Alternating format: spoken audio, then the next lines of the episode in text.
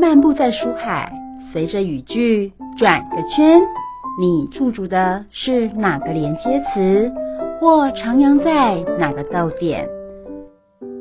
就让幸福小书签陪你寻味在人生智慧的每个段落。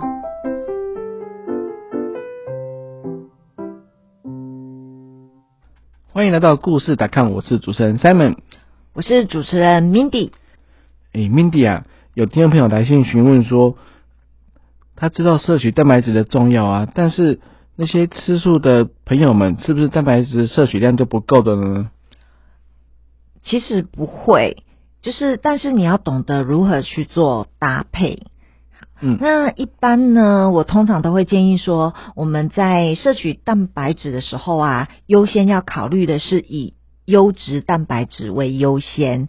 那我所谓的优质蛋白质啊，就是我之前有提到一个评分，它叫做蛋白质消化率矫正氨基酸的评分嘛。那这个评分标准呢，它其实也在评分说，这样蛋白质是不是容易吸收的？那这个评分标准里面是一。那它就是属于优质蛋白质。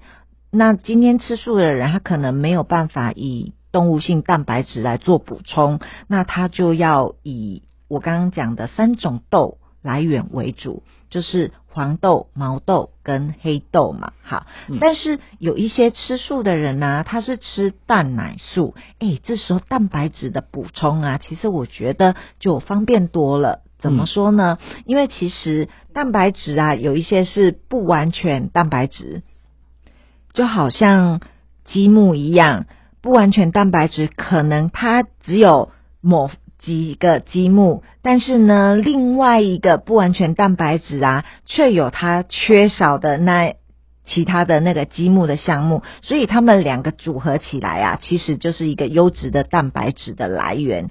取决于我们怎么样去搭配它，只要懂得搭配，其实吃素啊一样是可以摄取很完整的蛋白质。好，那应该要怎么样搭配呢？比如说蛋奶素的人，如果你今天呢是要吃一些谷类的东西，那你其实可以搭配蛋。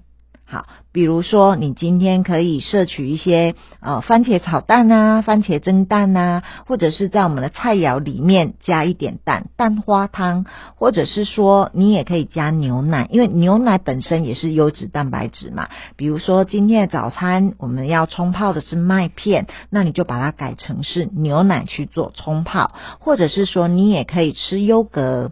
好吃气死，或者是把优格加在菜里面，这样子就可以完整的摄取到了。好，那这是属于蛋奶素的部分。好，那如果说他是吃全素的人呢，那我们就要混合两种以上氨基酸互补的食物。就像我刚刚讲的，我们把那些氨基酸都想象成是积木，有的人只有。一部分的积木，那我们在吃食物的时候，我们就必须把所有的积木都全部吃齐。对，它就是一种氨基酸互补的原理。好，那怎么搭配呢？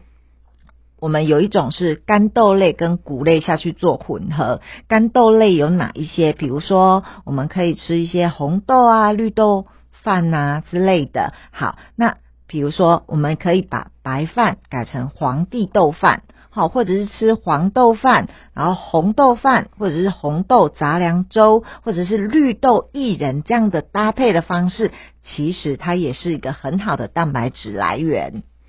嗯，那除了这个之外，还有没有什么小菜呀，或者是说一些豆类的制品可以来摄取呢？好，那黄豆其实我们平常是比较单吃黄豆这件事情嘛，黑豆也是。可是呢，黄豆。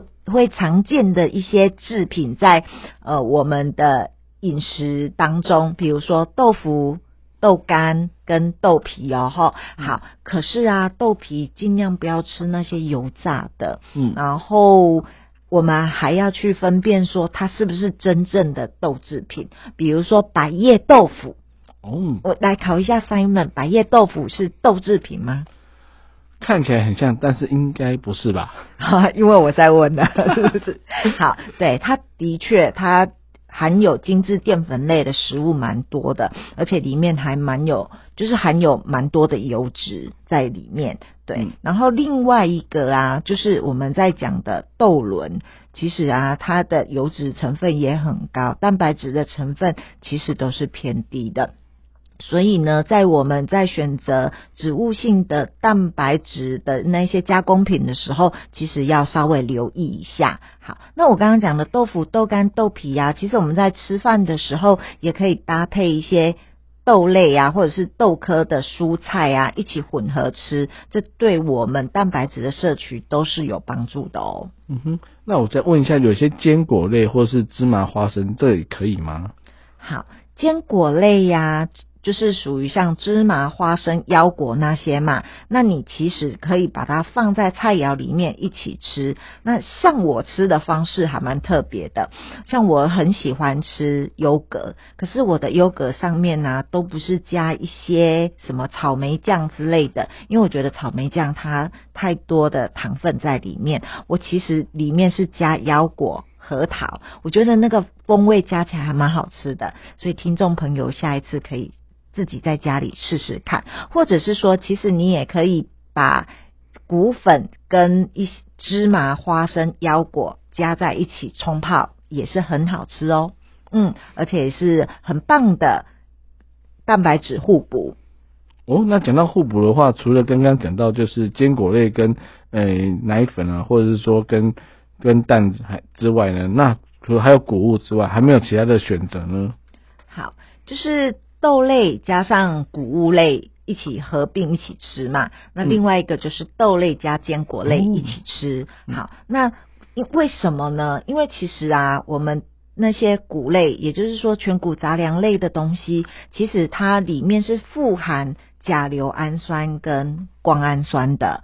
可是呢，谷类它缺乏的是离氨酸跟羟丁氨酸。好，那我们缺乏的东西，我们就要从别的食物去找来补充嘛。那哪一些食物有呢？好，比如说像豆类的东西，它其实就含有丰富的赖氨酸，可是它本身是缺甲硫氨酸跟甘跟色氨酸，所以两个搭起来呢就很 match。对，那就是一个完整的蛋白质。好，嗯那再来是坚果种子类的呢，它含有甲硫氨酸跟胱氨酸，但是它本身缺了离氨酸跟异白氨酸，所以可以把坚果类跟豆类的食物一起合并一起吃。嗯哼，那虽然说可能是不完全的蛋白质，但是它们可以互补这样。，对对，就像我们把积木完全拼凑起来这样子。对，嗯那我们在讲的，我们人体里面呢有二十几种的氨基酸嘛，那你看哦，这二十几种的氨基酸。如果它可以完，就是你全部都摄取充足，在你的人体里面呢、你看它可以帮我们维持一些组织的功能、器官的功能，它可以帮我们维持一个人体的正常的运作。诶，其实这些氨基酸真的不能小看它，所以我们平常呢，真的要注重我们饮食的营养，因为它对我们人体真的是非常非常的重要。诶，那我问一下 Mandy，就是说刚刚讲到素食的朋友们呢，那可能他们已经习惯了，那有没有就是一些平常是正常饮食荤食的朋友们，他们如果想要尝试素食，可以吗？也是可以啊。其实我现在啊，我们都会讲说，动物性的蛋白质啊，有一些时候它的碳的含量其实是会比较多的，嗯所以如果一个礼拜。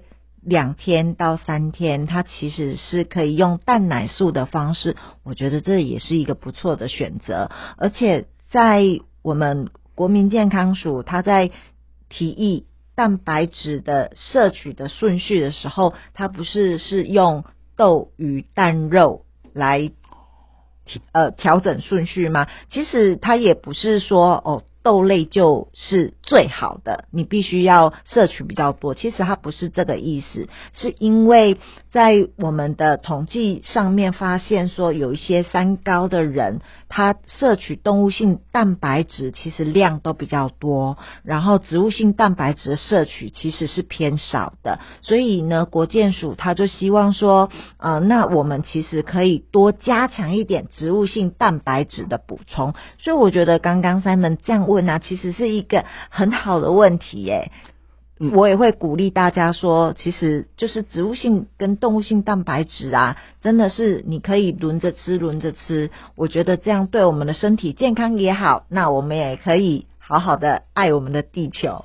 嗯，真的。所以如果说我们可以平均的摄取，不要说一次吃太多的话，我相信对身体的负担也是比较好一点的。对。对，因为蛋白质过量啊，其实它还是有一些风险的。比如说，真的太过的话，可能会伤到一些肝肾啊。然后摄取过量，它可能也会导致说钙质的流失会变多，然后可能对于骨质方面呢就会有影响。好，再来是过量的蛋白质摄取，它也可能会引发高血糖哦。因为长期摄取过多，它就会转化成脂肪跟葡萄糖，那就会导致一些高血脂啊、高血糖的状况产生。好，然后再来是，因为我们如果吃太多的话，是不是也都会累积在我们的肠胃里面，可能就会导致肠胃方面的问题，然后也会导致可能容易便秘或者是腹胀的情况发生。